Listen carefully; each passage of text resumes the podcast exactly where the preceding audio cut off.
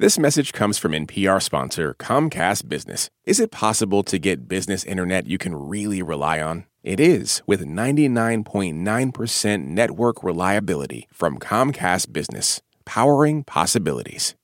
You're listening to Shortwave from NPR.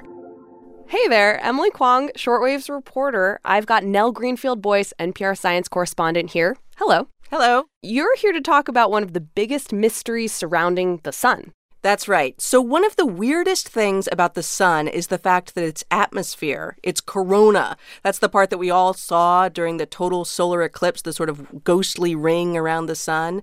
That's its atmosphere, and it's hotter than the sun's surface. Weird. Which is weird. I mean, it's sort of like imagine the sun as being like a campfire, and you've been around a campfire, and the campfire is hot. Yeah. And imagine if you were walking away from the campfire further and further out, and you just got hotter. It just felt like things were getting hotter instead of getting colder. That's bizarre. It seems to violate the laws of physics, doesn't it? I mean, that's really strange. Yeah. Why does the sun behave this way? Do we know why? We don't know. And in fact, there's a lot we don't know about the sun. It supports life on Earth and it's very important. You know, it's our nearest star, but the sun has a lot of mystery to it. And that's why NASA wanted to send this kind of unprecedented mission to get up close.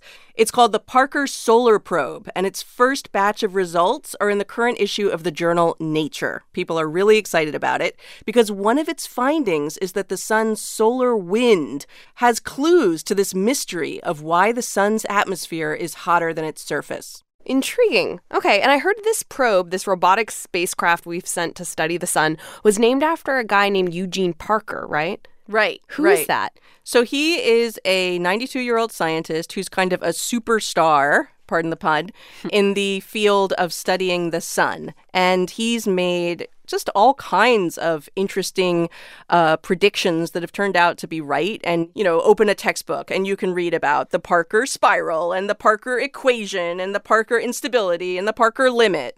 Now he has the Parker Solar Probe. That's right. Amazing. Well, okay, today on the show, we're going to talk about this probe and its historic mission to get closer to the sun than we've ever been before.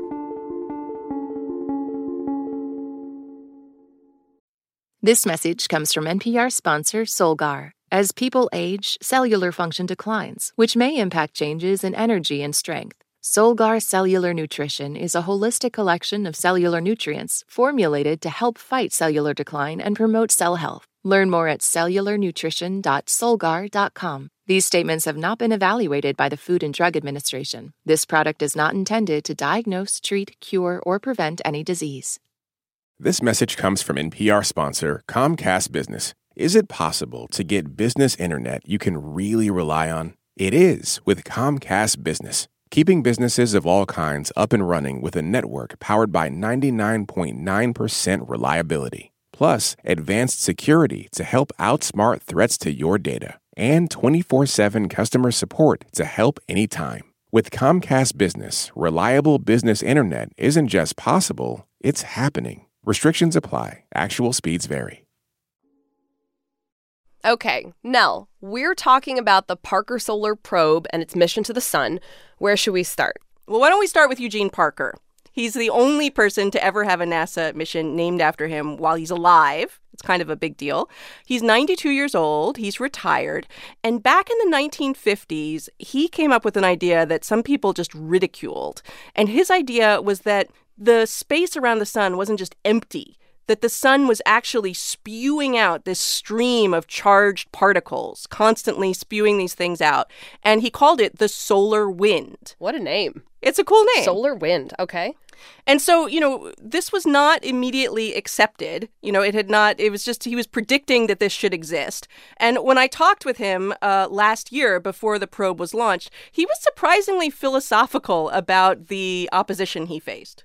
Well, it's normal in the scientific world if you say something new and different that it will not be believed. So uh, it was no surprise, and uh, it was annoying, but no surprise. He sounds like he kind of expected that at the time. Scientists are pretty skeptical, folks. Still, I think it sort of rankled him a little bit. It must have. I mean, he told me that one person told him that before writing about the sun, he should go to the library and like read up on it. And uh, the question is, Well, what do they think now? Well, they're all dead by now, so it doesn't really matter. Amazing. The vindication of outliving your peers. Parker was right about the solar wind. Yeah, he was right about that. Oh, that's cool. Yeah, you can actually hear the wind.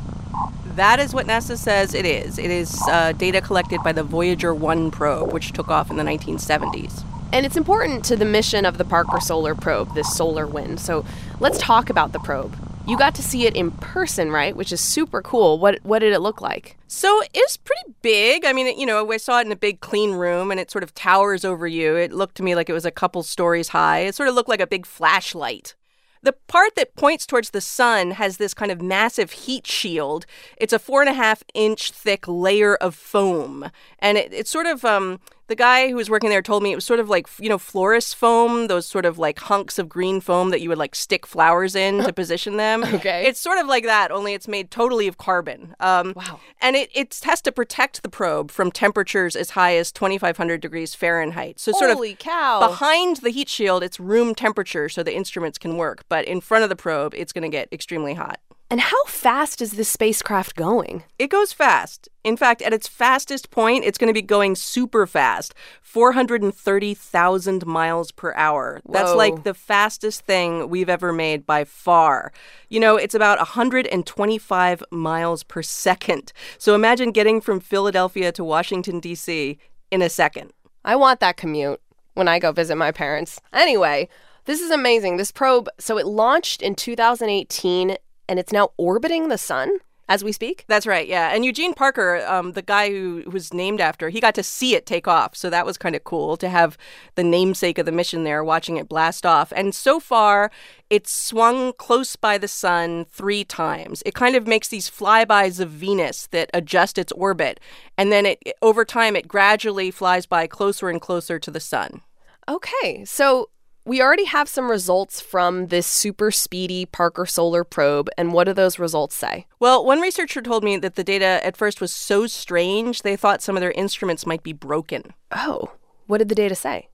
Well, remember the solar winds, that sort of stream of charged particles that's constantly coming out of the sun? Yeah. When they get here to Earth, that stream is sort of spread out, and it's not what you see when you get close, like the Parker Solar Probe is. The Parker Solar Probe is finding all this weird stuff that they'd never expected to see we'd see suddenly a, a, spike in flow where in just a couple seconds the solar wind would start flowing 300,000 miles an hour faster.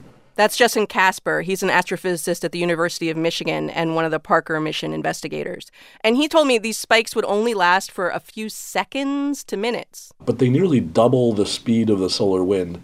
Um, and they're so violent they actually flip the uh, direction of the magnetic field in the solar wind around. That's amazing. Okay. Here's how Nikki Fox described it to me. She's previously the project scientist for the Parker Solar Probe, and she's now director of NASA's heliophysics division it's kind of like twisting, you know, a sort of a um, like a rubber uh, rubber hose. It wants to continually straighten itself again, and so whatever is causing these features, um, as they are as it is straightening out, it's g- giving out energy. She told me that all this weird stuff they're seeing could be an explanation for what's depositing massive amounts of energy into the atmosphere, heating it up. So, this flipping back and forth of the magnetic field is that what makes the corona so hot? That could be part of it. And, you know, that could help explain that long standing mystery of why the sun's atmosphere is so much hotter than its surface. You know, aside from being inherently cool science, what is the value of researching the sun for us on Earth? Well, I mean, the sun supports life on Earth, right? Yeah. So it's important. It's also, if you want to understand stars, this is like our best shot. Like right now, we can't send a space probe to some other star far away. We don't have the technology to do that. And then uh, scientists want to understand what's happening with the solar wind because they want to understand what's called space weather. So it's just this idea that stuff that's happening with the sun actually affects Earth, and you can get disruptions in these, you know, um, particles coming towards the Earth that can actually cause damage. I mean, they can disrupt satellites, and they can even, you know, endanger astronauts who are in long dur- duration space missions. Wow. So scientists want to understand like what's going on with this stuff, so they can better predict these kind of like you know unusual events. Super useful information. And what's next for the probe's mission? So it's going to make another approach to the sun in January, but the real closest approach, the one that will be the sort of coolest, Hmm. um, is in 2025, and then it's going to come within 4 million miles of the sun. Yeah. What, so, what does Eugene Parker think about all of this? Well, I asked Nikki Fox that, and she said that she had actually been to see him earlier this year, and she sort of, you know, got to share all of this cool stuff with him. I showed him a lot of the early science data, and he was very excited and very moved. And he continues to be excited and engaged in uh, in the mission. That's beautiful that he lived to see this moment. Nell, Greenfieldboyce, thank you for swinging by to tell us about the Parker Solar Probe and this legendary guy, Eugene Parker. Thanks, Emily. I'm Emily Kwong, podcast reporter. This episode was produced by Brit Hanson and edited by Viet Le. We'll be back tomorrow with more shortwave from NPR.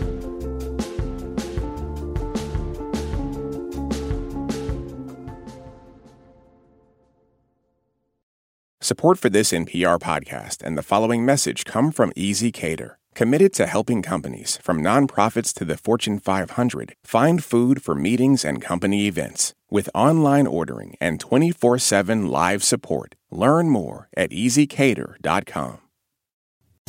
For the seventh year on the Code Switch podcast, conversations about race and identity go way beyond the day's headlines. Because we know what's part of every person is part of every story.